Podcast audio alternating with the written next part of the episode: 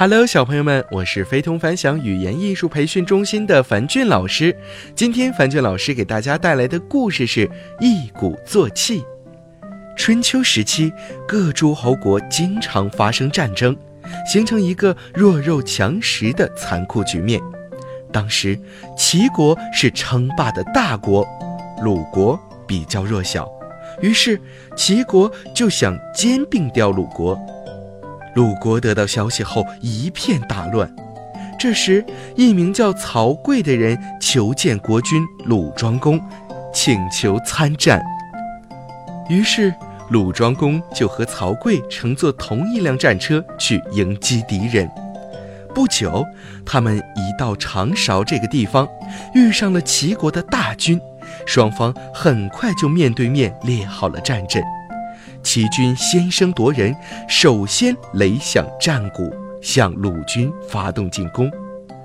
鲁庄公正准备出兵迎战，曹刿说：“大王，时机未到，我们还是先等等，看看后面的情况。”于是鲁庄公就吩咐士兵们坚守阵地，任齐军再怎么骂阵都不应战。齐军见鲁军毫无动静，就雷动第二次战鼓。齐军又一次猛冲过来，鲁庄公三番两次想出战，但都被曹刿劝止住了。这时，齐军略微休整一下，又在第三轮战鼓中冲杀过来。鲁庄公听取曹刿的意见，坚守不出。齐军三次准备进攻，都不见鲁军应战。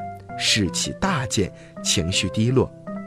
这时，曹刿对鲁庄公说：“现在是我们进攻的时候了。”鲁军阵中响起了急促而激昂的战鼓声，早就摩拳擦掌等着进攻命令的鲁军将士，疾风暴雨般冲向敌人。已经泄了气的齐军经不起这猛烈的冲击，纷纷丢盔弃甲，四处溃逃。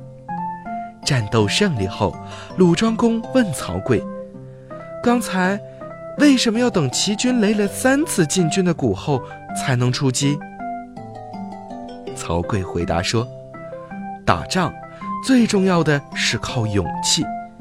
击第一遍鼓时士气最旺，击第二遍士兵的勇气已经减退，等第三遍时，勇气已经快没有了。”这时，我军擂鼓进攻，用士气旺盛的军队去进攻松懈疲乏的军队，当然能够取胜了。小朋友们，这个故事告诉我们，无论是打仗还是学习，都必须一鼓作气，因为气可鼓而不可泄。只有一鼓作气，保持高度的学习热情，才能取得更大的学习进步。好了，小朋友们。今天的故事就到这儿了，早点休息吧，晚安。